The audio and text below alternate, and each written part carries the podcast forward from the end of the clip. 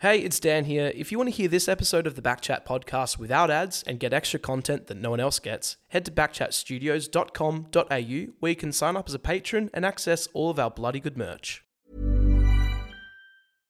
Flexibility is great. That's why there's yoga. Flexibility for your insurance coverage is great too. That's why there's United Healthcare Insurance Plans.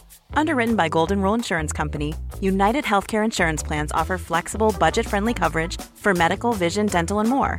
One of these plans may be right for you if you're, say, between jobs, coming off your parents' plan, turning a side hustle into a full hustle, or even missed open enrollment. Want more flexibility? Find out more about United Healthcare Insurance Plans at uh1.com. It's that time of the year. Your vacation is coming up. You can already hear the beach waves, feel the warm breeze, relax, and think about work. You really, really want it all to work out while you're away.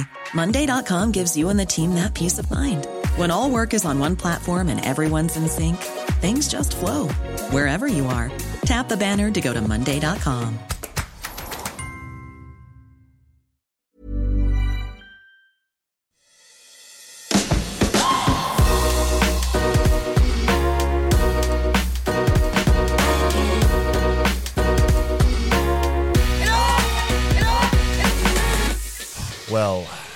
well, well, well, well. Uh, we are joined in studio. Introductions aren't my favourite part of this show, Dan, but we are joined in person by. I was thinking about what what this. Don't you laugh? Don't start laughing because people can see you. So it's not like this big reveal, Nat Medhurst. You're here, but I think this is the equivalent. We've done a lot of AFL guests. This is the equivalent of certainly not in looks or stature, but Jason Dunstall. That sort of player. We have a we have a top we have a top we have a top ten player of all time in their sport in the studio. Nat Medhurst joins us. How are you, mate? I'm good. Jason Dunstall. Wow. Everyone, anyone ever compared you to Jason Dunstall before? this is a first. Okay. This is a Um, first. it, you are our first lady guest. Yes. So congratulations on that. Thank you. Great job on ticking that box. Yes, thank you. Yeah, yeah. It's not exactly right. I love that your attitude's like, look at these idiots. Oh, yeah, we got a girl in. Great. You're done now.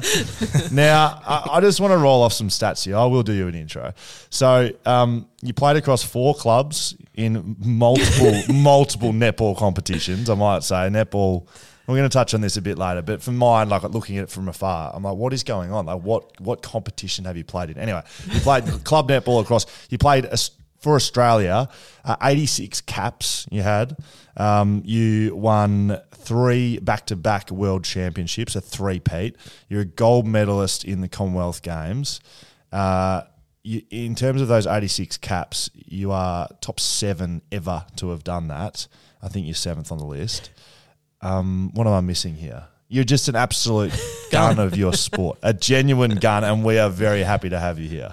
Thank you. It's good to be here. It's great setup. Good to finally get to have a chat. Uh, you are the. pa- I got to address this off the top. Now I- we've got the first question we ask everyone, but you are the partner of Samuel Butler, who is a founding father of Backchat. It's very good to have the higher performing sports person in that family on this podcast. Yeah, he's Do you want to give him a swipe on the way through? Yeah, uh, he's hating me at the moment. He's useless. Um, I think slob is probably a good word to use him at the moment um, to refer to him. But no, um, it's nice to claim that title, so I'll, I'll run with it. Nat, Hur- Nat Medhurst, partner of Slob Sam Butler, to start the, show. Now, the first question we ask every guest we ever have on this, and I asked you if you knew what this was, so it shows you're a big fan of Backchat because you don't know. the, the greatest spawning moment you've ever had. Now, I've just told you about your netball prowess. Don't want to hear it, unfortunately. We know you're a great net- netballer. Hmm. We've We- all played netball. Yeah, we've all, well, yeah, well. you- you- I, I have. you're a mixed netball, I know you are. We want to hear your greatest sporting achievement not on the netball court. You can't have netball. Oh. Okay, that's too easy. Oh, yeah, I've won a Commonwealth Games gold medal. Oh, yeah, cool, Nat. Okay, World Championships. Oh, well, la di da. so what? We want to know, and I'm I'm padding and pausing for you here. I know your mind's sick thinking. What's your greatest ever sporting achievement not on the netball court? Um, oh, first of all, I do listen to back to Backchat. I didn't realise this was the first question straight off because you you've got your big cricket one, don't you? Yeah. and amongst others, that's just the one that everyone wants to talk That's about. That's the first person that's ever known about that, so she knows. oh, that's great. um, We love that. I oh, I'll- I'm going to say it's still true. I'm going to roll with it that I hold a state school high jump record under nines, a meter thirty. I don't think I could do that now. Uh, I've got to ask, was it the traditional Fosbury flop or Oh, you yep. scissoring it? I was a flopper. Really? yeah. Wow. High jumper. I reckon that's the second or third high jumper we've had on. Tom Hawkins was a high jumper. What, are you, and high jump. what are you doing? What? Don't know. You're a basketballer growing up, weren't you? I was. Yeah, no, but I did ath- little aths and basketball, so I wasn't a massive fan of netball growing up. But yeah, So was it a state champion high, high jump? it was state schools. Yeah, in SA. Okay. Huge. Happy with that, Dad? Yeah, it's just like as tall as I am, so that's big. All right, so let's get into it. So, as I said, growing up, you didn't start playing netball till you in year seven. It's like Yeah. late, late to you. It is well, particularly now um, because they have netball. Generally, most of them start at about five. Um, as I said, I didn't really enjoy netball. I wasn't keen on it, but growing up in the country, you play everything. So I was little athletics, basketball. Um, that's probably where my big passion was. I thought I was going to go to America, meet Michael Jordan, play basketball. That was going to be my thing. I, that none of that happened. Yes. Um, even played a bit of cricket um, when I was growing up, and then yeah, just started playing school netball in year seven because my friends were, and so yeah, it was probably a bit later than normal. What? So, would you describe yourself as a like a tomboy growing up? Like, Oh, like massive. women's sport tw- twenty years ago. It's not what it is now. No, Right. no. And so, what's that like going through school? You're clearly a sports person, but you know, people didn't accept it 20 years ago. Yeah, I remember I was an absolute tomboy. I have older brother, two younger sisters, um, and just for me, wanting to try and keep up with my brother was what I always wanted to do. Um, recess and lunch at school was always generally out at the basketball court with the boys or kicking the footy, playing cricket. Um, still the same in high school. Got called a tomboy, all sorts of things. Um, but yeah, it was just something I just loved doing, run around. Um, yeah, playing sport. So it's certainly a lot different now, and I think the obviously, as you're saying, with net, with women's sport, there's so much more to play, um, and it's just sort of starts all the way from when you first start school. You you weren't always living the elite lifestyle though, Nat. You grew up in a family that owned a pub Yes, and your daily intake of food was usually pub for breakfast, pub meal for lunch, and pub meal for dinner, correct? pretty much. Yep, yep. I've done my research Yeah. here, Nat. Fair few palmies. But yeah, Budsy's been um, hand feeding you all the info. um, yeah, no, grew up in a pub. So mum and dad owned a pub. Um, they own the Where? Somerset Hotel in. Well, they actually own one in Victoria where I was born. You're a Victorian. Don't, uh, don't put that under your breath. You're a yes, Victorian. Victorian, born in Victoria, a small country town called Warracknabeal. Um, they owned a pub there, the Royal Mail. I think there's about four pubs for um, in the town for about four people. And then we moved to Millicent, which is a small town near the Vic border, near Mount Gambier. So it's about four hours southeast of Adelaide. Um, they own the Somerset Hotel, so we lived in the pub. Um, they owned it, so Wow. it was good fun. But yeah, it was pub meals Did you? Is that Pretty what much your all the first time. job, like working in the pub? Oh yeah, working in the pub. Yep. So um, working in the kitchen. I swear, my brother he was working behind the bar illegally. Pulling pints. yep, pulling pints, or um in the bottle So yeah, it was good fun. Those kids, you just used to um go go wild. So if you start playing netball in year seven and you've you've but you've played a lot of sport growing up, when when does it become like I want to be a netballer or I want to be a sports person? Like I, I want to play sport for a living. Um, to be honest, it actually probably wasn't really something that sunk in or that I really wanted to do until I was probably about 18 or 19. Wow. Um, I didn't, growing up in the country, I was very, I remember I was called laid back, uh, I so laid back, I was horizontal. So I just sort of, no idea what was going on. Um, and yeah, and then when we then moved to the city, so we moved to Adelaide when I was about 15 or 16, and that's when netball, um, I guess, sort of started to take over. But even then, because I wasn't exposed to elite netballers or elite sport like kids are now, growing up in the country, it wasn't something really that I was driven to try and achieve. Um, but yeah, and I just sort of then went through. And then when I was about 18, 19, and um, I was with the SA, uh, SASI, so the SA Sports Institute. Um, and then Marg Angove, who was the head coach there and also head coach of the Adelaide Thunderbirds, then said, Oh, why don't you come out and do a pre-season, and then I thought, oh, this isn't too bad. Um, yeah, and then thought, oh, maybe this might be all right. So this is 2004, 2003, 2004. yeah, around then. So Yeah, 2004, you debuted for Adelaide Thunderbirds.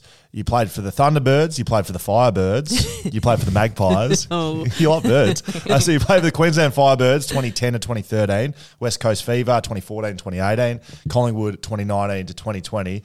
So four clubs across three different competitions, I think. Yep. So we'll get back to the start again, but how's all that happened with netball? I mean, it, it's, it's it hasn't been this strong single competition with you playing for one club for your entire career. It's been a journey. Oh god, yeah. Um, well, I guess when I first started Adelaide Thunderbirds, as you said, it was a Commonwealth Bank trophy, so that was the first league I was a part of. Yes. Um, and I never thought that I was would leave Adelaide. Um, so I played there for six years, and then um, me leaving wasn't my decision. That was the club's, or I'll say the head coach at the time. Um, Can we not move on? Can we talk about that? So, Oh, yeah. like you were you were playing for Australia at the time. Yeah. when that happened. yeah. and you were contracted, and you were what sacked? What what, what is it?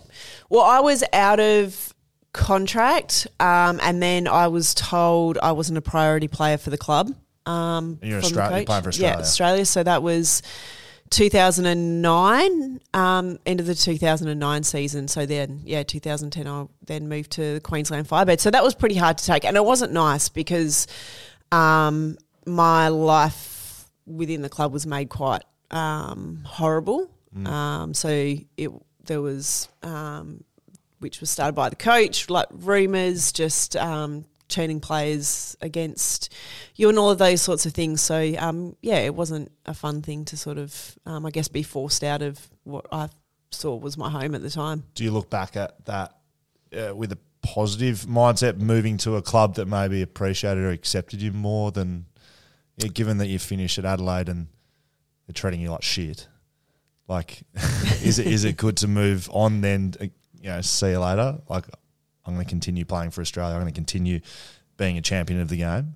Yeah, um, it was obviously at the time it was pretty hard. Um, I then moved to Queensland. Um, my then partner at the time he stayed in Adelaide, so that I was up there on my own for the season, which that was a bit to na- navigate. But um, going to the Queensland Firebirds, the coach at the time, um, Roselee Jencke, she was a new coach as well. Um, she was also assistant coach with the Australian Diamond. She was phenomenal. Um, just complete chalk and cheese between the two coaches.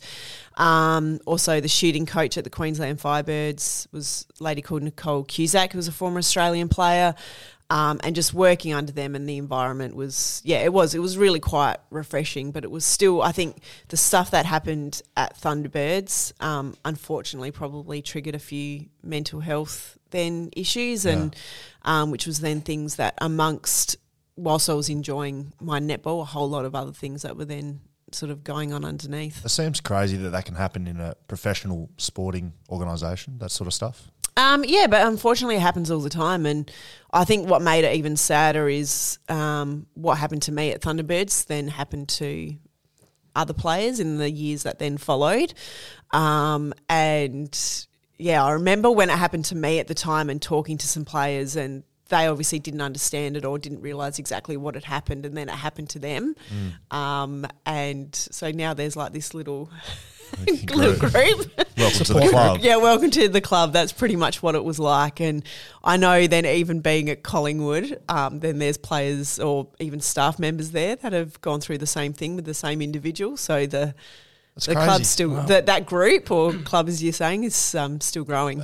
if we keep to the start of your career, was it financially viable to be a netballer? At, You Yeah, kidding? what, what were those I early I'm days I, I don't know. no, so I've I think I know, but I've still like to hear got my you. first contract from 2004. Um, it was a thousand dollars I was paid to A play. yeah, funny. Um, um, no, for the season, A thousand dollars. a thousand dollars was this was the signing. Um, I was then you were then given a match fee, which I think for me it was one hundred and twenty five dollars, but you only got that money if you paid more than played more than a half of netball that you Gosh. got that. Um, then the contract also outlines things like um, you got two pairs of shoes. So this is what was obviously now as play, elite players, that's just a given, or you've got your own personal Yeah. contracts with brands or whatnot. Um, but that was built into your contract that you got physio, that you got a gym membership to be able to do your weights and your training. You were given X number of rolls of strapping tape. Wow. Um, yeah, it's um you, you look at it now and obviously from yeah, from where we were to where the players are now and it's yeah, you just can't believe Did have that's a- what it was like. Was there a facility? Like, did you have a did you have a training base? Yeah, so netball, um, SA were really lucky that they had their own facility. Um, can't remember what it's called now. It's Netball SA Stadium, Yeah. um, or Good. something inventive. Good. Thunderbird Um, Stadium. yep. Um, uh, gyms we used to use wherever we could, whether it was a recreational gym or sometimes um, SASI. I know then Adelaide Thunderbirds also had an alliance with Port Power, so we'd sometimes train out there.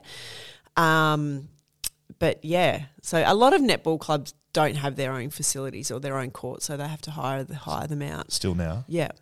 professional or Uh, yeah, so I think the Melbourne, I, I believe the Melbourne Vixens don't own their own venue yet, so they're still technically hiring that out to train at the State Netball Centre. what sort of in comparison? Okay, you got paid thousand dollars, which is just crazy. So I assume you had you had to have another job. Yes. Yeah. So how many hours were you required to be thunderbirding? Like a, a week? Um, so it's, oh, I'm just trying to think what we were doing. We we're probably still doing, You wouldn't be doing anything less than what you would have done for your career, would you? I mean, just pay less. yeah, to be honest, it was probably a little bit less um, because girls, there was more of an emphasis on girls having to work or do study. Um, so you were generally training either first thing in the morning and you were getting out by sort of 7.30, 8 o'clock so that girls were able to get to work um, or then training after hours from like 6 to 8.30, 9 o'clock or whatever. A bit to almost similar to what AFLW were doing now. Yeah. So we were more like that when I first started, whereas now... What, when um, did that change? Like, um, it changed. Oh, probably when the AN, when it became the ANZ Championship, I think it really started to shift in terms of that um, professionalism and the increase in dollars and all of that sort of thing. So when we merged with the New Zealand League, yes. um, that's when it really started to change and more money started to come in. So it's basically like you you have a full time job, you fit in netball when you can around it. Yep, yep, Wow. pretty much. And uh, right now, is is every player in the league full time, or would would there still be players running around now that have secondary jobs to, Um, to finance themselves? Yeah, no, there's definitely girls who still work. Um, the minimum wage is around thirty, well, bit under forty grand. Is that like a rookie? Like a, Um, like- no, and it's not some girls that are on that if they've been in the system for a couple of years. Um, so and they're they're twelve month contracts. So um, yeah, can't there's survive on thirty grand. yeah. So there's girls now who are still trying to work or study, um, but it's hard because initially in our the players agreement we used to have the hours between ten to four blocked off so that girls could study and work. Um, now clubs they have to ask their players, but they say, oh well, rather than bookending your days with training, we'll are you happy to train longer in the day? So you might be there. So I know at Collingwood we were often there at um, training might start at say six thirty in the morning. You're not getting out till one o'clock in the afternoon. Um, so that then becomes quite difficult to actually properly do any form of employment or study around that. What were you doing for a job at the time? Um, so I worked when I first started. Um, I did. A, there was a couple of different jobs that I did across those first few years. So um, one was in retail. I also worked with Netball SA as a junior development officer. Um, also, I was there for a little bit as a receptionist. But um, yeah, so Yeah. particularly working in netball was when I first started was good because obviously they're aware of what your career or you know what else is going on and can manage things if you needed to. So you win your first world championship in 2007. So you debut 2004. You play for Australia and win your first of three in a row. 2007. You look at Correct. me like I'm wrong. Nah, you're right. I'm know I'm right. Those here. eyes. No, Yeah, you're right. so you go from getting a thousand dollars uh, a year to play. So I'm assuming probably not too much more in 2007, but you're playing for your country. Yeah, um, it was pretty crazy that it went that sort of quickly. I made my debut in 2007 for the Aussies, um, and I think it worked in my favour. There was a um, military coup in Fiji, which is where the World Cup was meant to be held mid year. Um, and because of that, they ended up um, pushing out the World Cup to end of the year and changing it to New Zealand. So, making my debut in 2007, it also probably gave me a bit more time to be in that environment and have an opportunity. Um, and then, yeah, made got selected for World Cup, which I couldn't believe. Um, at that point as well, Diamonds, I don't think we were really earning much um, to play, re- or if really anything at that point. Um, yeah, so it was was quite quite an interesting time. Is that is that the pinnacle, or is Commonwealth game? Or what is is a World Championship the pinnacle, or is a Commonwealth Games gold medal the pinnacle of netball? No, World Cup. Um, obviously, netball we don't have the Olympics, and Commonwealth Games is um, probably the other the other big one. But I'd say if you spoke to most players, they would certainly put the World Cup ahead of Com Games.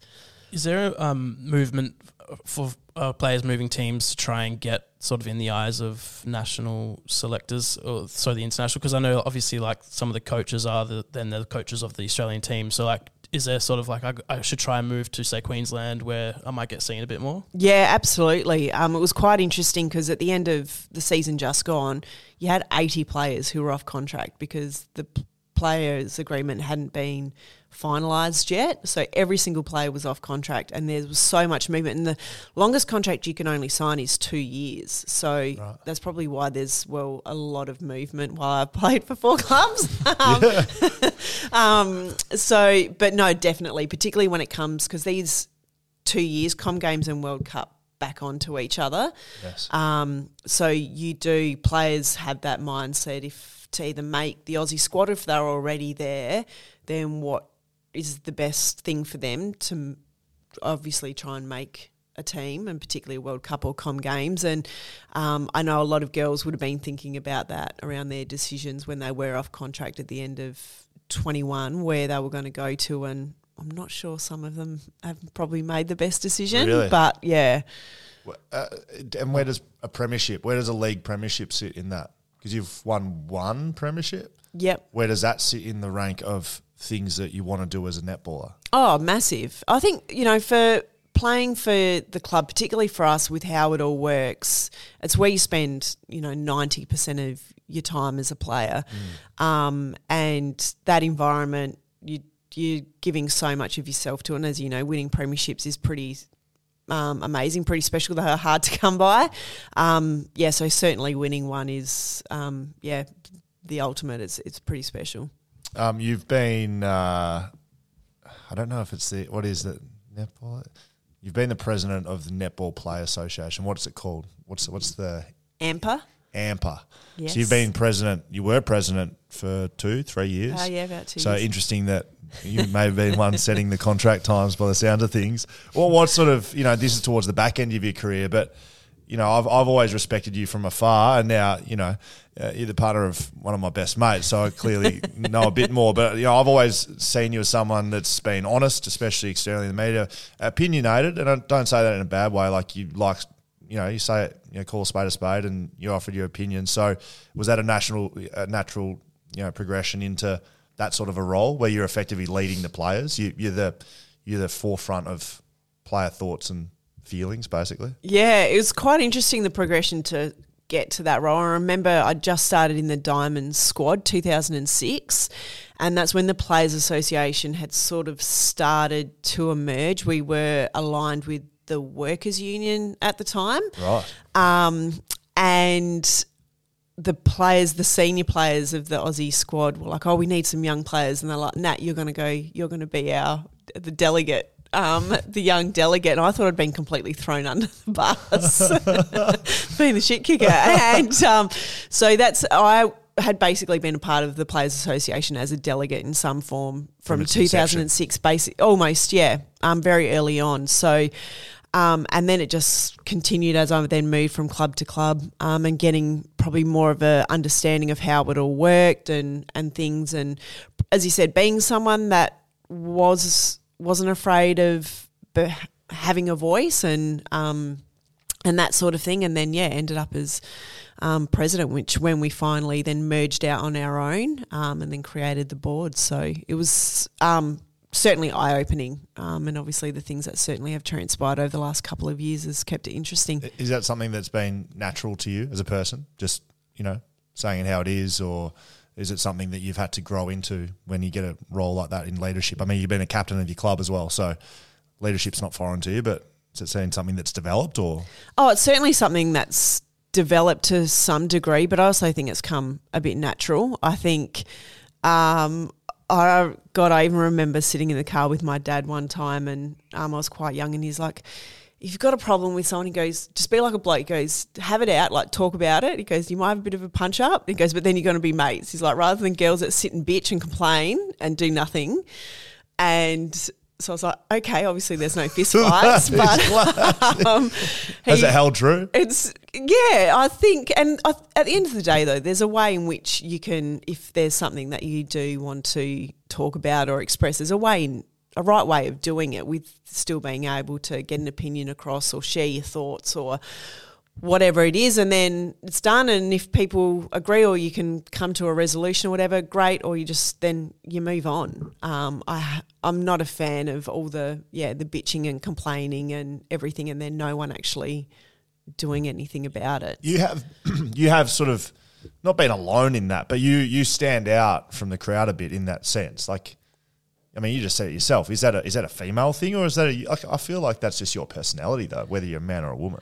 Um, yeah, it's probably my person. It's, it is probably my personality. There's just not there's not a lot of people that I you know there's not a lot of females playing netball that I see with opinions like you. No, um, and I think that I think there's certainly some players that are, but as you would know, when you're playing as well, a lot of the time you feel a bit hamstrung in terms of being able to have a voice because you are worried about what the repercussions are. And I know sometimes people have asked, even coaches, they're like, "Oh, give us your feedback on X, Y, and Z," and you do that, and they hate you for it. And it's like, well, hang on, you just asked me for my feedback, so like, well, You sound like me. what, what, what do you want? Um, so that then just really frustrates me rather than, um, yeah, if something's fantastic, great, I'll say it. And on the other hand, if it's there's something that I think we could do better, then I'll say that as well. And for me, I think it comes from a point from caring. And I'm talking to Kathryn Harby-Williams from the Players Association just recently um, with everything that's been going on. I said, I just, from my perspective, I want to see our sport be better. I don't want it to um, stay where it is or certainly go backwards, which some you kind of feel maybe it is at the moment. Yeah. Um, and I want the players to be respected and, you know, be getting what they deserve. Not getting paid a thousand dollars a Yeah, season. exactly right. So let's go back to you. I- I've I've gone too broad. I want to pull it back to Go. Nat Medhurst, the player. so you're a goal attack. Yes. Throughout your whole career. I Can, start. can, can you tell, like, because like, I don't know how many netball listeners we have, but I need some explanation around the role, like why you were good at it, what makes a good goal attack, why you were never a defender. Because I'm not an idiot. Come on now, I'm not on back chat. You can't be calling defenders idiots. oh, but you know, I have that out all the time. typical forward. She is. oh, here we go. Yeah, look at me. There we go. Um, you guys couldn't handle what we do. Oh yeah. Um, what? Just, just, just get everything given to you, and just you know, ah, kick the goals. Yeah. the goals. No worries. You guys take one No, intercept or no, one punch yeah, and you you're go. glorified. This is, this is Yeah. Proper forward back. T- tell, tell me about the position and, and why you played there, why you were good at it, what makes a good one. Um, well, back to your very first question, I didn't start off as a shooter, so I actually started off as a defender, and then I saw the light and went right. Of course you're a defender. you, d- you, I'm sorry, Nat. You can't have the personality and attitude that you have without playing in the back line. You, you, you are a back woman. I'm telling you right now. You just don't know it. Okay. You forged a career as a forward, but you're. I can tell you're a back.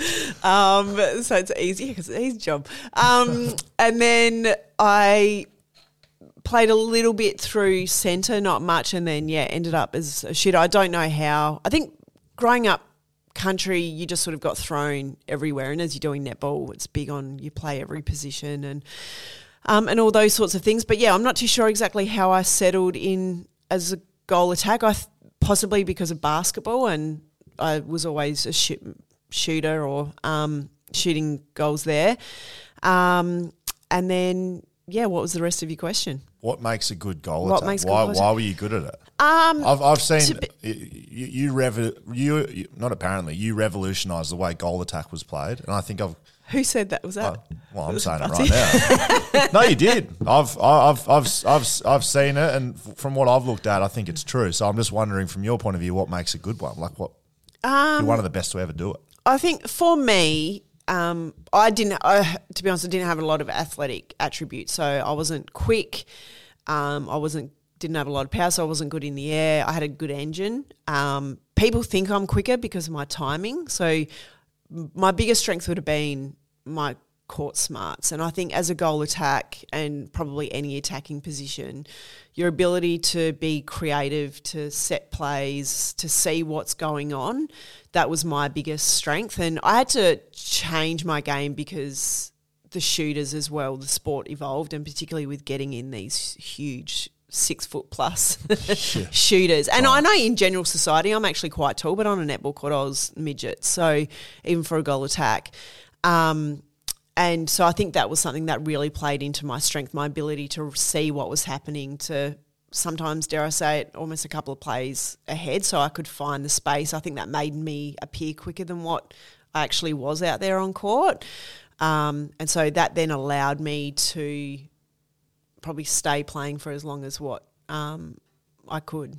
What's the relationship like between um, goal attack and goal shooter?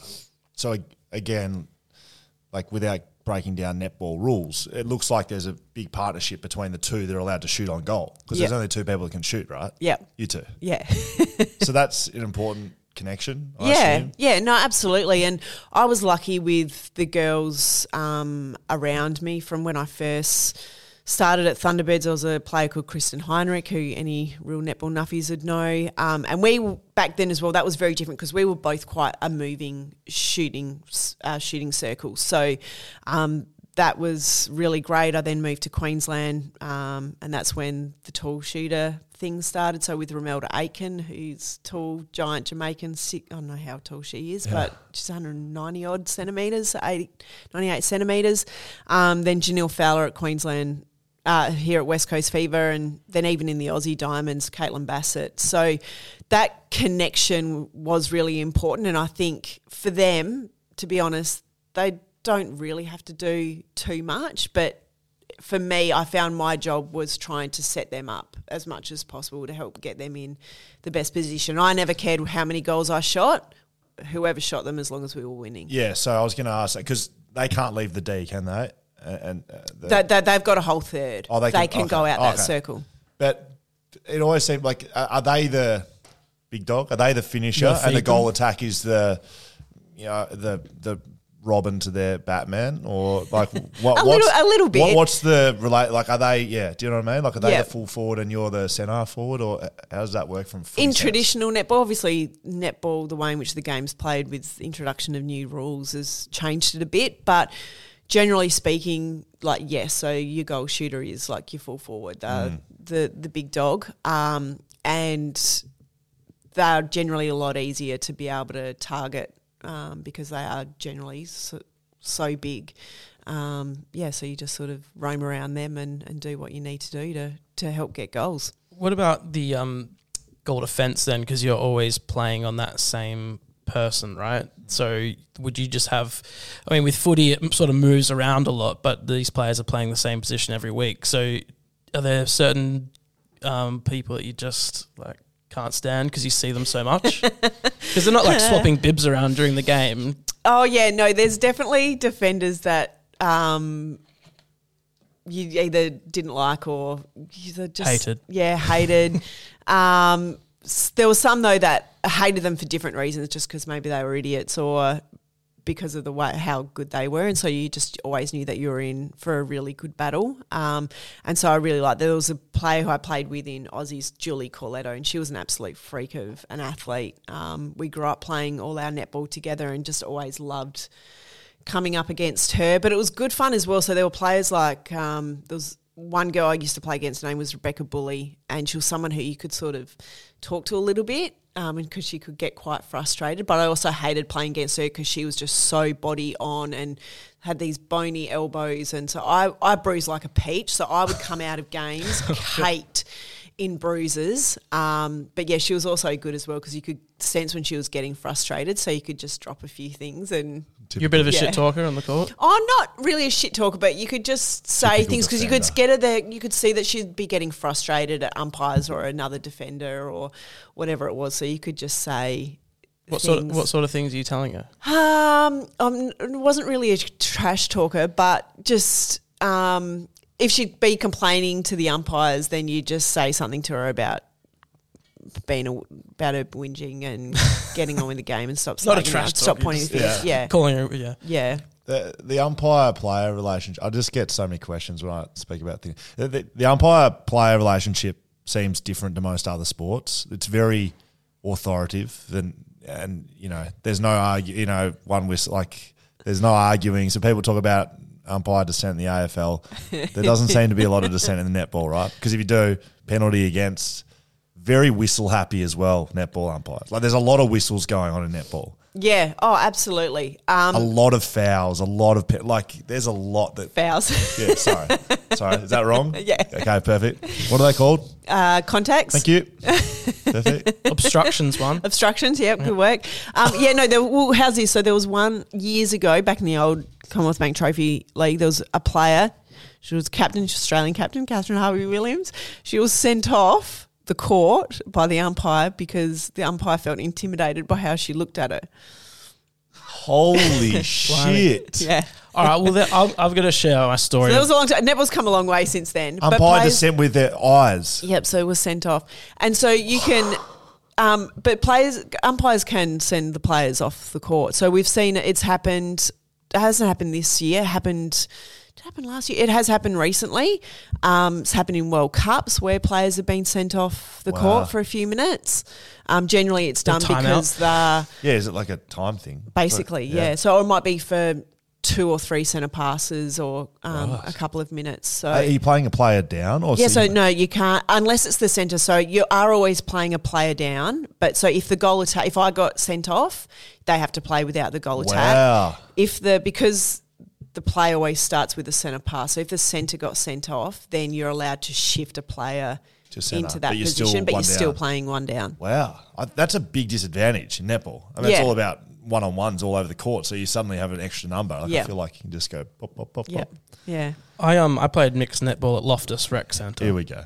yes. And There's always a way that this you lady Maureen was the Maureen, oh, there's always a few of them in netball. this um this um this umpire and uh, she was yapping at me all game because I didn't really know the rules and I said I'm sorry I'm trying to learn like I'm trying to figure it out and she was calling everything and I asked her can you explain that call and she um uh said something narky to me and I was like we don't need to talk to one another like that. And I sort of went back at her. And then at the end she she said that she was going to suspend me because I was intimidating her. And I would just I was just asking her the questions. And then I went to the other referee and I was playing them off each other and I was like what's with Maureen? She's like yeah she's always like that. So is there like this chip on umpire's shoulders uh, like the Or is it just a Maureen thing? or is- yeah like, maybe a Maureen thing.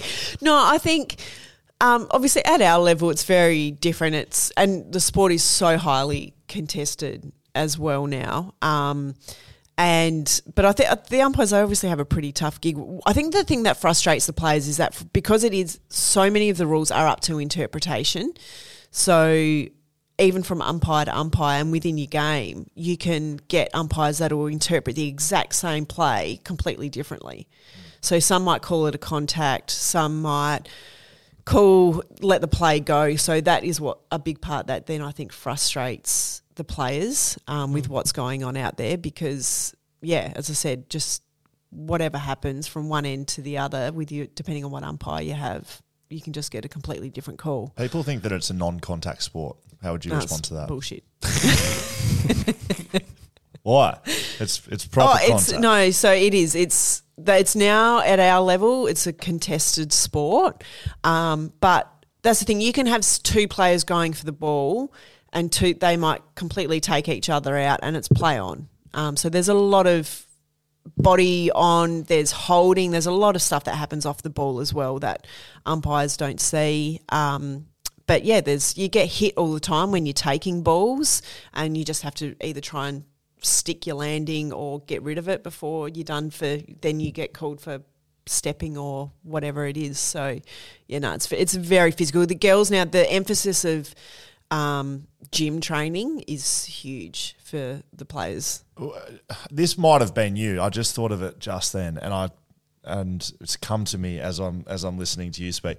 One year at West Coast, we had some West Coast Fever girls come down to training with the back line only, and teach us about footwork, right? And so as a footballer, it, it's just I'm not going to sugarcoat you. Think, oh, netballers coming to teach us about football and footwork. Like, awesome. This would this would be a, an afternoon I never get back. In my life. Seriously.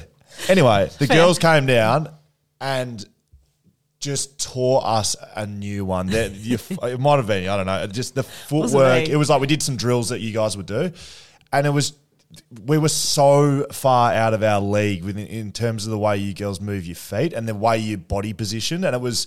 It was, I think it was a couple of defenders and a couple of attackers because it's all about that, right? Your body positioning and where you, you know, front shoulder, back shoulder, si- side, front.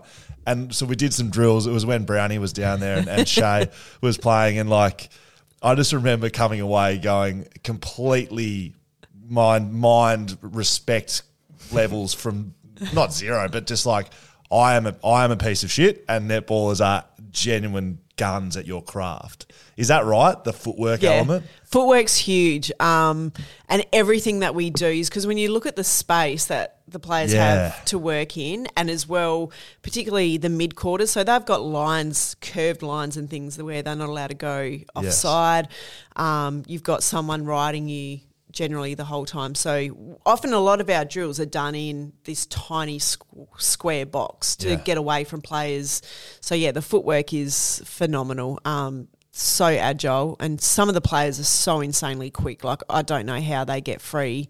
Still watching them in the space that they do with someone basically guarding that whole Yeah. entire space. And as you said, then the other big one is around your body positioning because you're then also having to get the ball in um, a confined area. and because well. it was it was because it was so small. That's why it was so good. It was you know, and, and putting that onto the footy field, it was enormously helpful because if you can do it, if you can do it in a shoebox, Yeah. like you can do it out on the footy field, you got to get fifty meters to do it. And yeah, I just I, I'd forgotten, but I remember coming away from that with so much respect from you know what you girls do. Um, can we go back on the world champs? So 2007, 2011, 2015, three peat, four Australian diamonds. Tell us about that. Like, you're at the top of your game, you win three in a row. Like, it's incredible. Yeah. Um, couldn't. I still now don't even really believe that I was a part of that. Um, every single World Cup was so different in terms of it experience, and I think my mindset as well. So 2007, I was just like, oh wow, like this is cool. What's this? It's a debut season. Yeah, exactly. Um, so just sort of pumped to be there and like sitting on the bench was an absolute thrill. And then we beat to beat New Zealand in New Zealand in a World Cup is huge. Um, obviously, that rivalry was absolutely massive, and that was my first. I'd watched previous World Cups where that had happened. Um, but to be a part of one and actually really understand what that rivalry was about um, was phenomenal. 2011, um, Singapore, incredible experience into extra time to win by one goal. Um, I also, at that point, Sharelle McMahon, who was our captain, um, she'd gone down, she'd snapped her Achilles just leading into the World Cup. So I was still probably the backup goal attack and then became, I guess, the number one. Um, so that for me, being that sort of player um, and having that role was huge. And then yeah, 2015 to win on home soil was was pretty incredible. Um, again against New Zealand, I think we only won by three goals, and and then it was after that as well. I think I found out I'm one of eight who have done done that. So um, to be a part of a pretty sm- impressive group's pretty cool. Like I said, Jason Dunstall. True. No, I like I, I just to, to win to win three world championships for your country, winning one, great, like you said, but to do it in a row it means you're a part of a dynasty, effectively, and it's every four years. It's not every year. Like to be able to keep coming back to the well over a period of over ten years, just um, you know, is it perseverance or is it consistency or is it determination? Like for you personally, Um, I definitely. culture? I don't know. What is Um, the cu- the culture changed throughout all of them, Yeah, no but um, I would say for me, yeah, determination. Um, I think at the start, obviously, for everyone, the reason you get your opportunity may be for different reasons. Um, I think I obviously f- was incredibly lucky to have that opportunity, but to then to keep it and to, as you said, to be a part of it then for another four another four years again after that.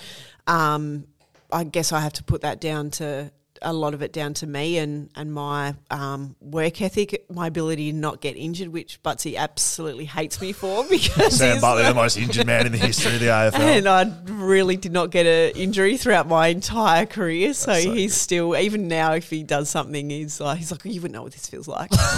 Oh, poor you, just, you guy. just tell him maybe you didn't look after yourself Yeah, properly. pretty much. More the, the Yeah. elite athlete here. yeah.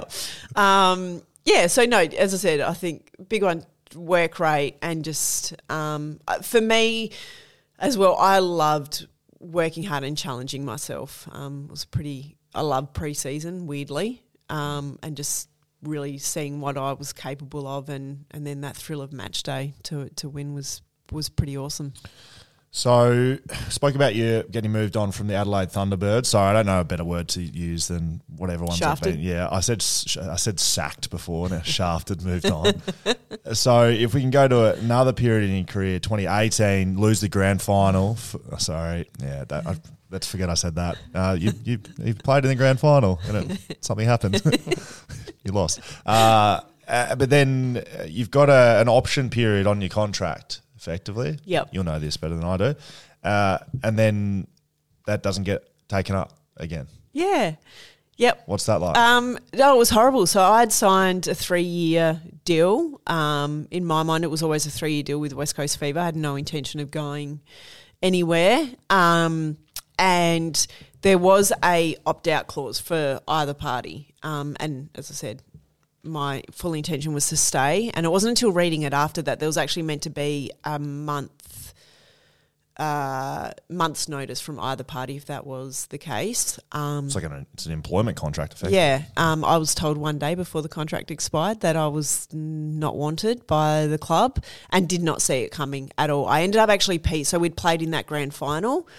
Um, I remember on the Monday, because what happens is the league puts out a list um, at the end of the season of all the players who are off contract to all the clubs. So then the clubs know who they can approach. And I started getting some messages from um, some of the coaches of other clubs, and it was just oh, like oh, bad luck and blah blah. You know, if you're not sure what you're doing next year, and I was like, I'm playing for West Coast Fever, like whatever. And what is this? I'm like, this is a bit weird. And then a few days later, we had the um, awards dinner, Fever Awards dinner, and I knew that one of the other girls because with the contracts, there's generally only th- there was only like three shooters that were signed, and Jhaniele had signed, um, and that night I found out um, one of our younger shooters had signed a one year deal, and then the next morning after the awards dinner, I got a text message from one of the players, a player in Melbourne, just going, "Oh, I've heard." Um, Alice Teague Neeb, who's at the club now, has signed with Collingwood. And I was like, what? I'm like, what's going on? Like, this is just a weird. And so I ended up basically piecing it together myself that um, a meeting that I was having with the club on the Thursday evening um, was to them to tell me that they weren't going to continue with me the following year. How was So- that meeting? Oh, it was horrible. Um, and as I said, because it was just the way in which it was done to give me one day. Um, and during that week, clubs were signing people, so I literally was then without out a job. Right. Um, yeah, people had to jump on you effectively because you weren't looking for another Yeah. job. Um, so I had no, and most of the clubs had started filling up all their lists. So, um, yeah, it was horrible. And just as I said, because I had no idea, I just bought, I bought a house um, a bit earlier, a few months earlier um, over here, and just had no idea what I was going to do because I just there was no um, forewarning that it was coming. That reeks of unprofessionalism by the club. So 2018 is the year that the salary cap breaching scandal, whatever you want to call that, happens. Yep. Is that all intertwined? Sounds like management didn't have their shit together. Yeah, pretty much, and that and I think that was the thing um, afterwards because I was like, well, if it was after uh, if money was an issue, why was that never discussed? I would have been, and I'm not just saying this, I would have been okay to take a pay cut if that's something that was needed. Um, but yeah, and then obviously afterwards you found out that it was there was a salary cap breach which had started in 2018. Um, yeah, so it was all a complete balls up. Oh, I didn't know that. Obviously, as a player, I've got no idea what dollars and cents. Yeah, I was going to ask that. Yeah, Like, uh, not not did you know? Because I assume it's like any other sport. Players don't know what's going on with No. the books. But uh, what about on reflection? Then, what's that sort of knowing that that the, the club was effectively forging the books and and paying people what they shouldn't have been paying? What's that feel like as a player who was in, involved at the time? And you know a lot of players that were too. Oh, um, I I couldn't believe it to be honest, and yeah, it's obviously incredibly disappointing. And I think, you know, looking back now, particularly the girls who were then who were still there and had been involved in those subsequent years, because they ended up losing um, because a lot of the those deals were um, external employment things and um, Yeah, like, yeah, additions. Yeah, Yep, and other additions um, that hadn't then been signed off on or been put forward to the league. Um, so then those players ended up losing out on well what they thought were genuine job opportunities and that were all above board, additional money um, that they thought they would have been earning um, for then the following year when they still had a contract in place. So yeah, it's not great, um, and obviously puts um, a few question marks over your intention of why you would stay around. You know, a business that then is doing that to their players. yeah. It was kind of weird. uh, Yeah, I was just say, so I mean, it's sort of easy in hindsight to look back and be like, I'm glad I didn't stay around at that time. But do you feel that like that you sort of got lucky in that you didn't get involved in that sort of whole? Dare, dare I say, I'm relieved in a lot of ways we didn't win the grand final. Um, knowing that, because if we had, you would expect that the league would have stripped the grand final Yeah. off the club, and the pl- like. At the end of the day, it's the pl- like the players, and to have had that happen, that would have just been absolutely horrible because. Um, said what you go through to win a premiership for, and sometimes it takes a bloody long time for that to happen. Um, yeah, I think that's probably a big relief that we didn't win that grand final. Looking back, yeah. That's an interesting thought, isn't it? Because that you would have been stripped of it, no doubt. oh no doubt. And a lot of people even sit there and question what the penalty, if the penalty was harsh enough um, for What was the penalty again? It was a few hundred thousand dollars. Some of that, I think, half of that was suspended. was they th- then th- got 300. Three hundred, yeah, and they got deducted 12 points. twelve points. But they still ended up keeping. They made finals that year. They Fever got to keep the, following same. year? Yep, they got to keep. Um, well, the yeah, when they the season that they got deducted twelve points, they'd made that up within the first sort of four. Is it four, four points? It's four points Four a win. points for yeah. a win. Yeah. So they were then, and they made finals that that year. Um, whereas I think it was at Melbourne Storm, they also then had to completely change their playing list. So a lot of people were wondering whether or not, um, well, they still kept the same team. Yeah. Um, was it severe enough? I don't know. Do you have reflections now that your career's finished, or can I ask this now? Is your career finished? is your is your career finished, Nat Medhurst? Um, in the National League sense, yes. Are you making a comeback anywhere in particular? oh, mate. well, I'm just asking. I'm, no, I'm Samuel asking. Butler, we're having words. Um, um, I don't. To be honest, I more so now. I've probably looked at my finishing my career with a bit of regret, um, and just wondering whether I did actually finish a year or two early. I do not expect or think that there is any hope in hell in me going back and playing national league netball. Um, but there's a part of me that would like to go back and play at some level. Um, yeah. What would stop you playing in the National League? Would it be speed? Would it be? Oh no, uh, I think it'd be everyone else. Yeah, right. Yeah. Like what I and I and I would one hundred percent get it. I don't think. What am I? I'm nudging thirty. I'd be thirty nine next year. You're not. No one would give that up for a young kid. Yeah. So you finish your career at Magpies, which is backdoored into COVID, um, which COVID. I don't, yeah, I don't really want to speak about COVID, but it's also um, you fall pregnant with your now son Edison, um, and you've got a second Harriet now. So, what's that time like at the back end of your career, stepping away to become a mother?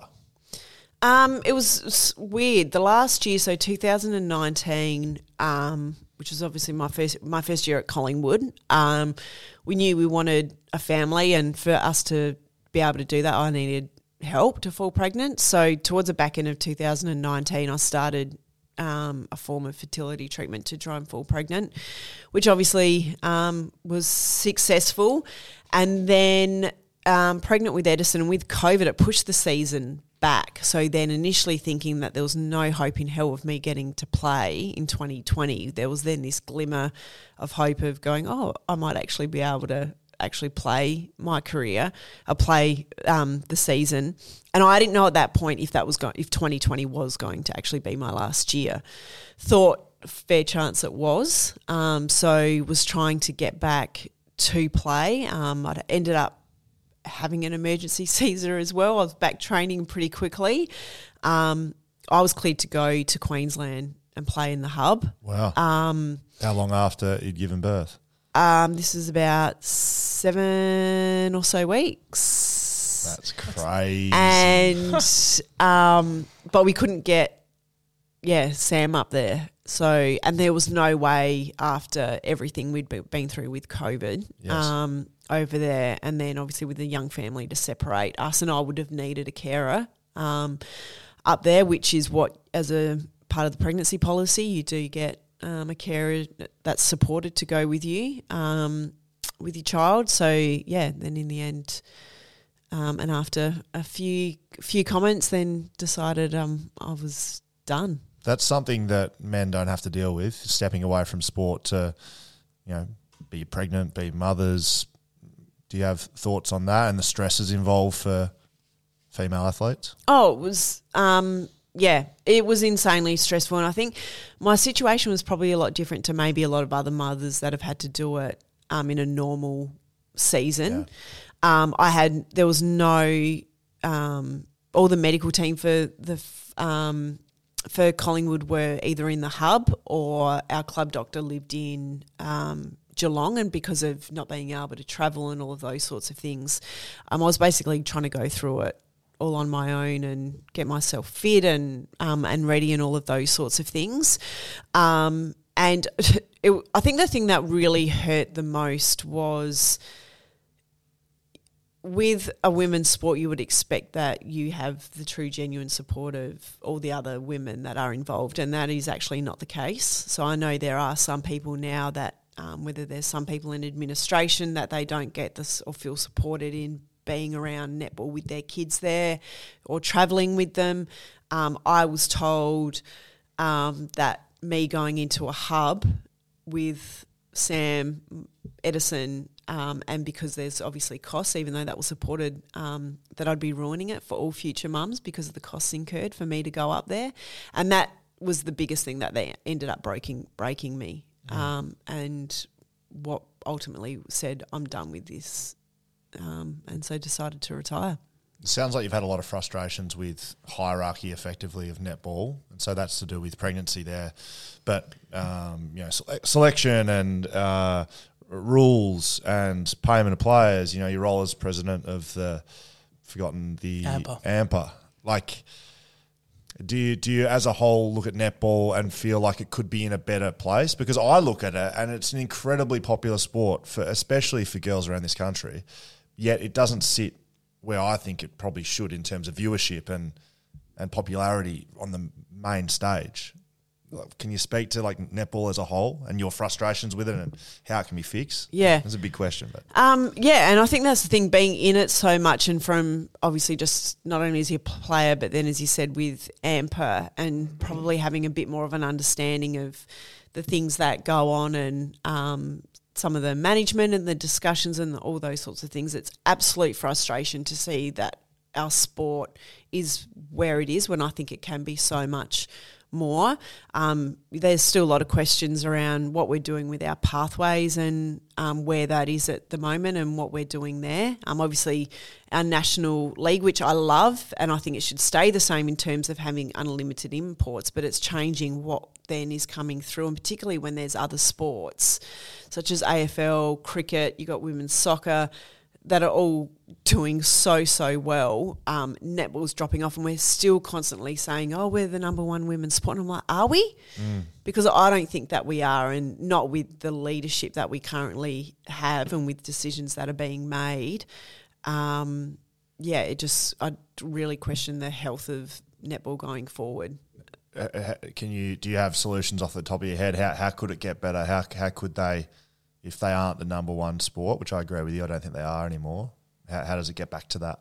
I think they need to get back to what we're doing with our pathways. Um, a lot of that's fallen off. So, and development in our grass, grassroots programs. Obviously, these other sports coming through, and particularly AFL, I think because they are new, they're putting so much more emphasis into grassroots sports, whereas netball, I think, is taking that for granted a lot more.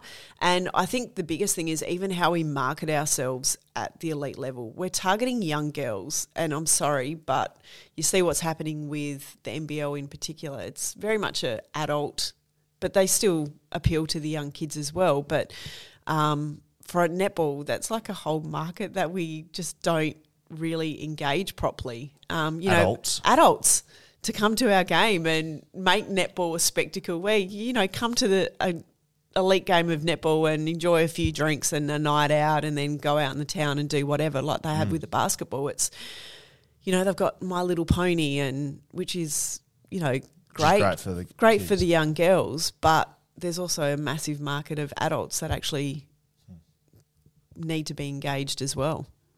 That's interesting. Um, Perth's going to host the grand final. How about that, eh? Rumour has it, yeah. Perth is hosting the grand final. Now, for those listening that don't understand, the uh, there's been quite a bit of noise in netball land this this week, especially. it's it's all it's always in one of the home club's states, right? Is that how it's gone in the past? Yes. And and people know where it's going to be a fair way out. Now, this year, uh, without any consultation, I believe, with the players or coaches uh, Netball Australia have effectively tendered out the grand final to different states in Australia. And Perth um, has, I think rightfully so, come out, paid a bit of money, got the state government behind it, and got the grand final here. So we may not see the West Coast Fever in that grand final. We may, but it's unlikely given their standing on the ladder. So there's been a lot of controversy because basically the league just said, well, they didn't say anything right? They didn't, they didn't communicate. they, they just did what they wanted to do. Yeah, yeah. So normally the winner of the major semi, so one v two, um, hosts the right. grand final. Um, so it's always been that way, except for the last couple of years like, when the hub and you win the right to yeah, home ground advantage. Yeah, home ground, um, home ground advantage, exactly right. And then two weeks out from finals. Um, yes, Netball Australia throw this out there without any consultation, and the deal is only worth six hundred and fifty thousand dollars. It's three hundred grand cash, and almost half. And the reasons they're doing it is um, because of they're saying financial reasons, which I question. But then, if they're that cash poor, half of that money, almost half of that cash component, so they is going to players. So players have never been given um, or clubs a winning fee or even a grand final fee. So the losing club's also going to get money. Um, but that need of cash that they've had to make this decision two weeks out and the way in which they've done it, that they're then going to give half of the money, the cash money that they get, to players. So why have they done it? I don't know.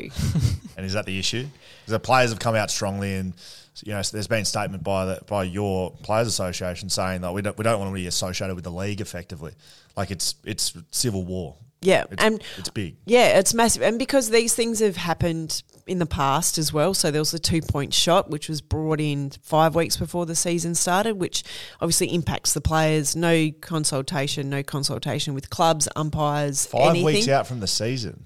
Yeah, yeah. So this is two years ago. It What? Yeah, and it never been practiced or trialled any, in a preseason competition or That's anything. Bang. ridiculous. Yep, this is what it is. That's not a rule change. That's a game. That changes the game. Oh, ma- yeah, massive. And the way in which teams even recruit players because it. What sort of shooters do you want then for your team? Five weeks out, you Yeah, can't change that, right? Fi- nah. Um, so that that was a big. Obviously, that's has sort of started it, and then there's been things over the last two years, and then this one. So the playing groups completely um, had enough. They reportedly had um, a meeting on the Tuesday, which was deemed to be a consultation with the playing group, but the deal had already been done. So, it was a presentation. yeah, but It they still try, yeah. but they still yeah said to the No, to pre- the pre- playing this group. is what we're doing. Yeah, Yeah. yeah. No vote. Just Yeah. that's what we're doing. Yeah. Have a good day. So, well, the players were still in that meeting thinking it was a consultation, and then afterwards, after the meeting, they found out it was a done deal. Okay. Now, okay, we, we're going to keep moving. It sounds like an absolute. Oh, I just, I just the, the two point shot thing. So you were playing at that time when that got introduced.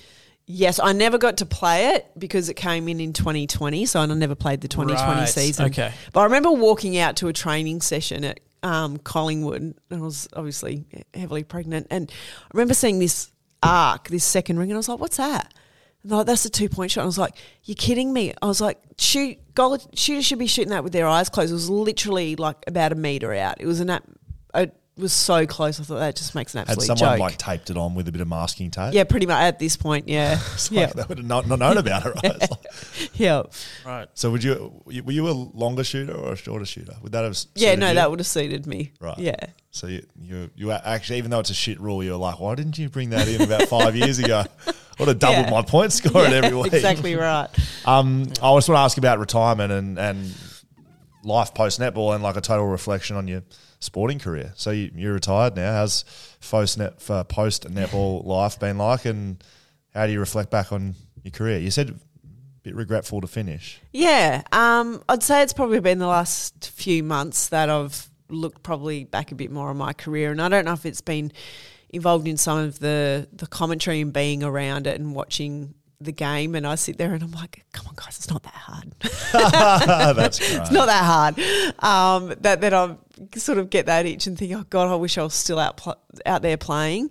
Um, obviously, a lot of the other stuff I'm glad I'm not a part of, but I really miss game day and being a part of that. And it's just something that you, I don't think you can really replicate anywhere else in your life once you finish playing. Um, I've been really lucky, I think, since I retired. Um, I got to work with Com Games Australia, um, which was a phenomenal experience. First one out because I think that was the biggest thing that worried me was, oh my gosh, what was I going to do if I retired?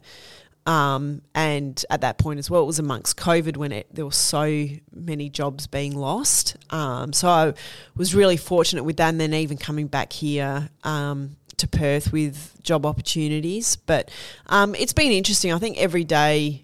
Um, I must admit, nine to five. I've, I I understand why people have Friday night drinks. I get it. And you've got two kids as well. I get it. I'm I'm so there for that. Um, and I was really shattered Be, was um, being pregnant for most of the last two years in being in retirement. I had an elite gin. Shut your ears, kids. I had an elite gin stash, and it's all gone. And now that I can actually have a drink, um, and it was all Butsy. He, I was going to say, he- who stole that? he polished that off.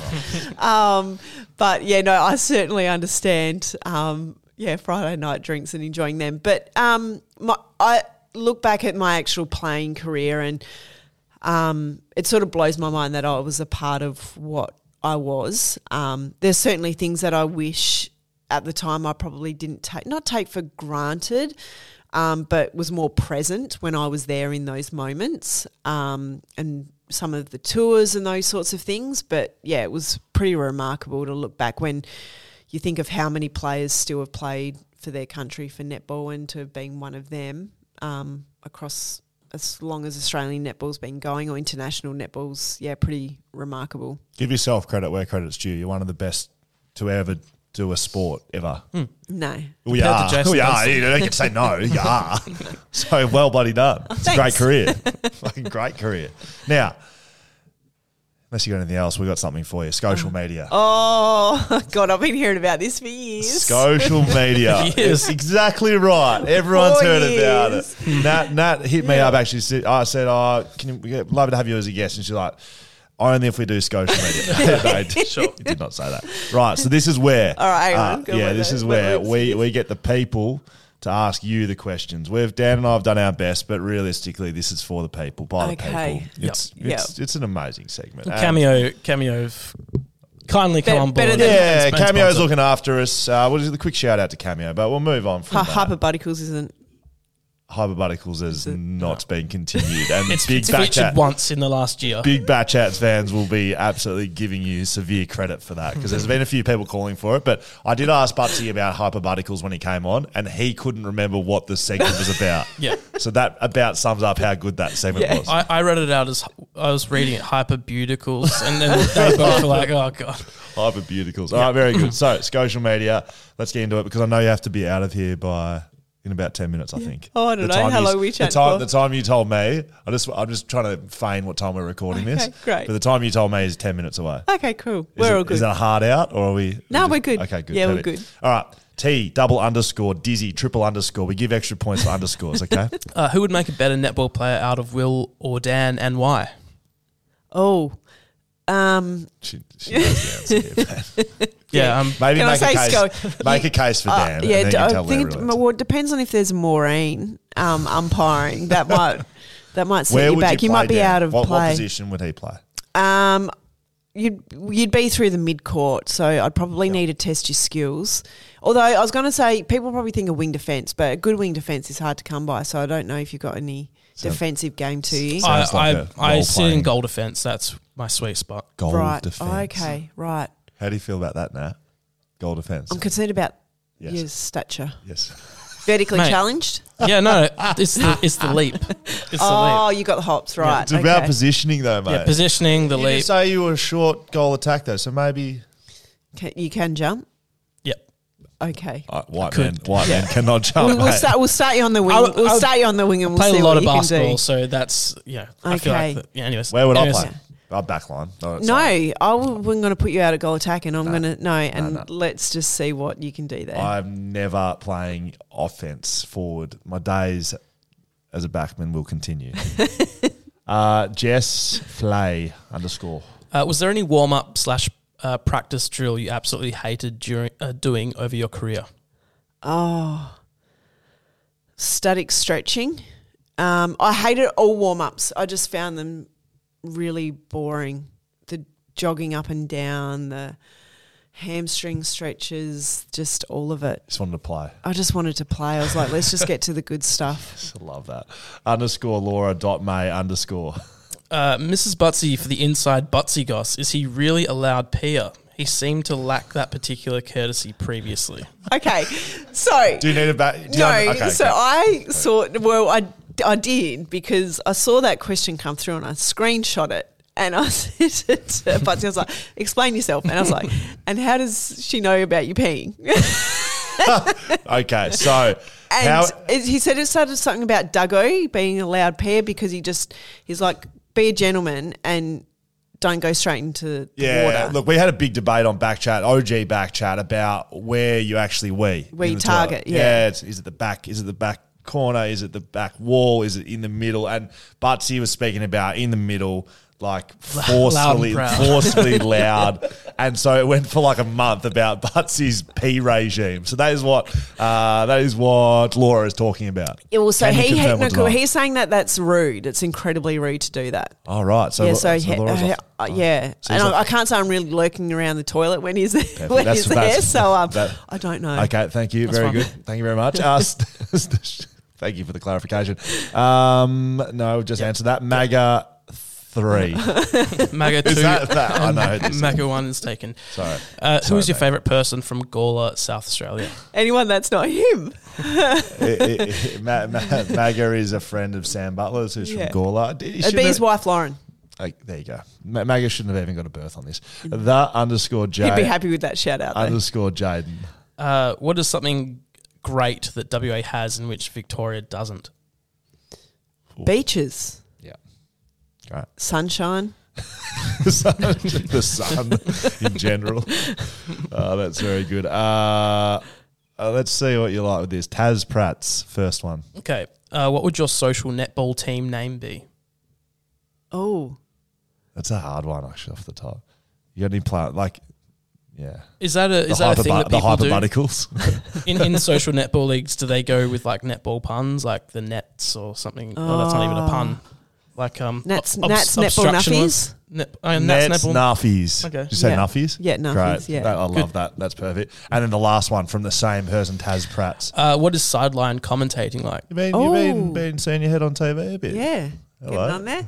Um, it's good. Um, I enjoy it. It's um, it's a lot hard. I remember the first time I was involved in commentary. and I don't know if you would say the same, but from the outside, it's pretty easy to th- you just go, oh, that looks easy. Anyone could do that. Why Yeah. are they stuff up or blah blah blah? Um, and people bag things, but it's yeah, it's pretty pretty intense. Um, and the commentator's doing a phenomenal job. But I'm enjoying it, and it's good to be, as I said, in and amongst the action and, and seeing what's going on. I feel like a right creep hanging around the huddles to try and listen in. Yeah, what's that like? Because you've been out there. I know, and I'm like, they're sitting there probably just thinking, just wanting me to bugger off, and I'm sitting there sticking my head in. Do you get much access? Do you get much player access? Um, they're actually pretty good. So they generally like when they have their huddles during the timeouts or breaks, they generally let you in pretty close. But I Yeah. actually feel I feel awkward. I'm like they don't want me sticking my head in there. Um, and yeah, so they the clubs are actually pretty good. And I think this year with what um, broadcast is trying to do, the clubs are giving a lot more access. It so- does look better from afar. It looks like it's it's better coverage. Um, yeah, like I said, I've seen your head up there a little bit, which is probably a positive. I'd Yeah. say a very Yeah. good Oh, positive. thank you. But it's a weird feeling, hey. Yeah. I, I feel the same when I'm out in the field. I do the specials and stuff for Fox, and it just feels weird, like interviewing a player out in the ground. Yeah. The first time I did it, I actually had this like it was actually exciting for me. I don't know. I, I do feel weird, but I also I was interviewing I don't know Jack Steele from the St Kilda captain who I'd played on like. And so it shouldn't have been exciting, but I was like, "Oh, I get to interview the St Kilda captain here." Like, hello. And I A just real try- football player. I just try not to say the real cliche, annoying questions that you used to get as a player and be like, really? You're asking me that? yeah, do you use that? Because you're writing for Code Sports as well. You're right, very successfully writing for Code Sports, I might add. Oh, thank you. Your name Um, comes up in meet and daily meetings quite a lot.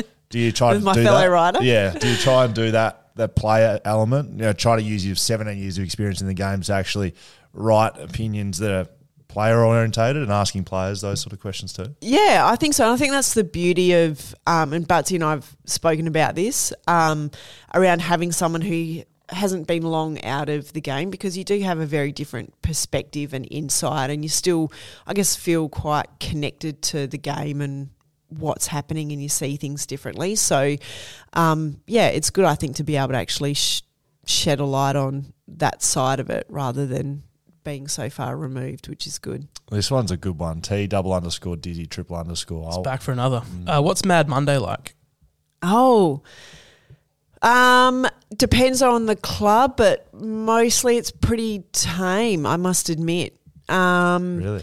yeah, there's like there's not a lot of end of season trips that ever really happen. Um, it can be pretty loose. I must, but I don't think nothing like what football ha- does. Yeah. Yeah, you've got the unique, you know, Yeah. experience that you know what Mad Monday is from a football sense. Well, at least as a partner that you don't Yeah. see Butsy for quite a long time. Yeah, so I just it's generally I must the big ones that I've had have always only just been after a World Cup. Like they've been loose. They've been good. Any, but even any stories for us? no. Okay. No. just 12 girls, you know, hanging around. Um, look, we've lost there's players who have been lost. Um, yeah, it's it's Like in international countries. yeah. Don't name the player. Tell me about. Don't don't say the no player's name. Um, we had to send a player home because she was far too intoxicated, far too early in the night, and then didn't want to go home. Ended up jumping on the back of a scooter, taking off from the players who were taking her home, and they had no idea where she was. For how long?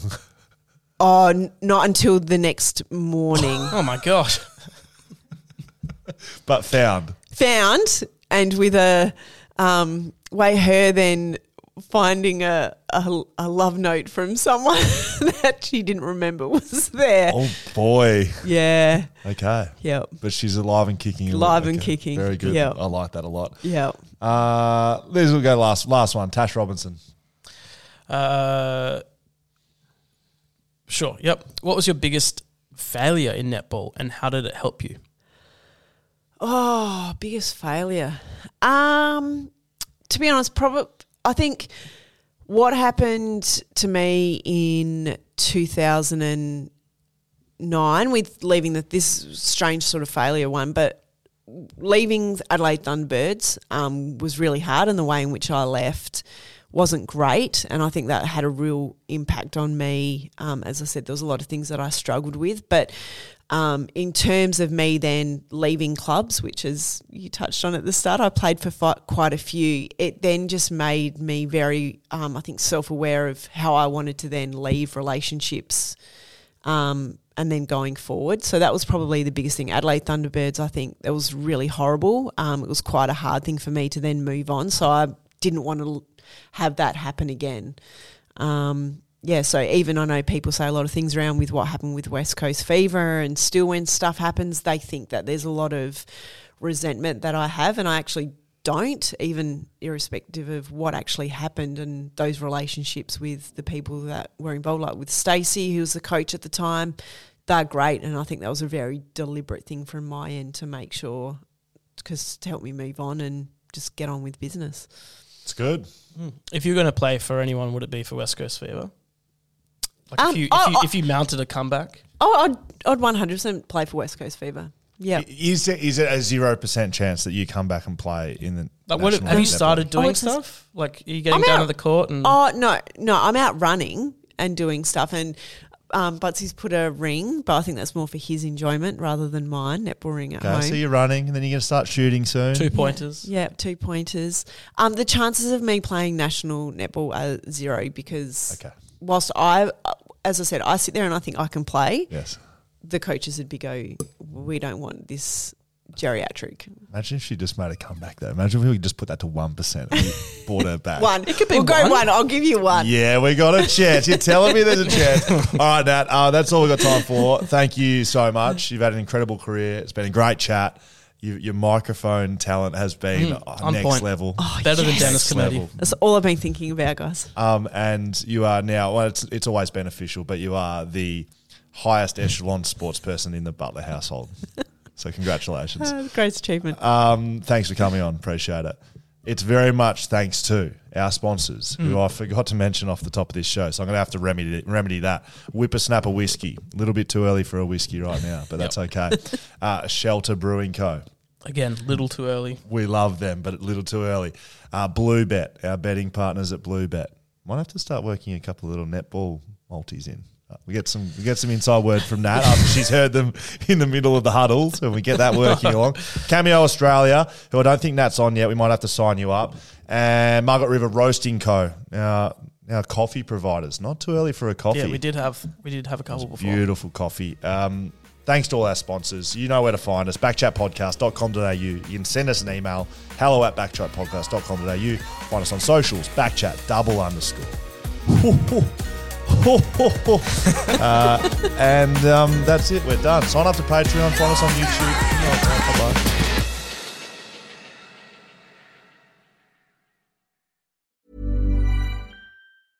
A lot can happen in the next three years. Like a chatbot may be your new best friend.